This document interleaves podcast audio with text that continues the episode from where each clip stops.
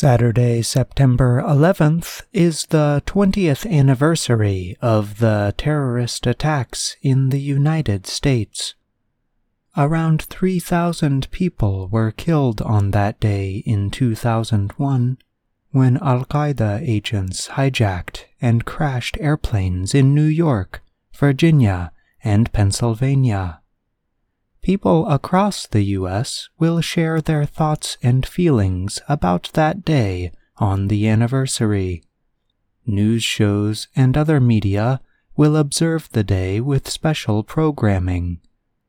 People will talk about what they remember about the day, the effects the attacks had on them, the U.S. reaction, and more. Such discussions often use verbs in simple and progressive forms. In today's everyday grammar, we will explore the grammar behind such structures. Let's begin with a few important terms and ideas. English has several verb forms. Two of them are the simple and progressive forms. The simple verb form is often the first verb form that English learners study.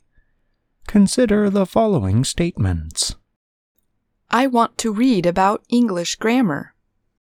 I love English grammar.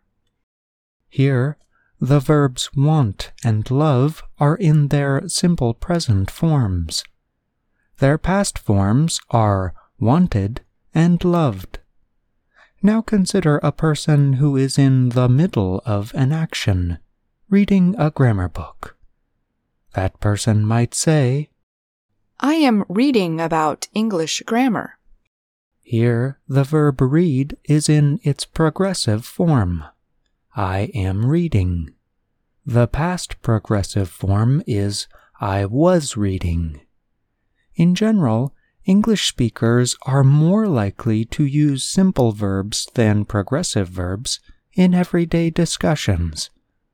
But discussions about memories and past experiences will likely involve verb forms of both kinds, as we will see.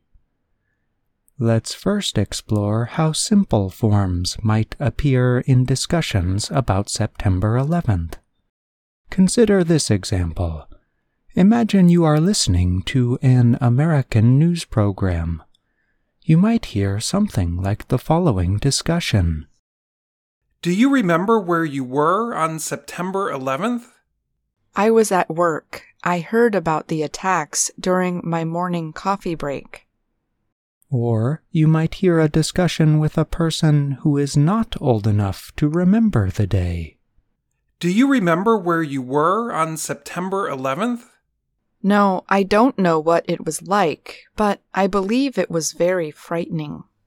Notice that the examples included simple present and simple past forms of verbs such as remember, believe, hear, know, be.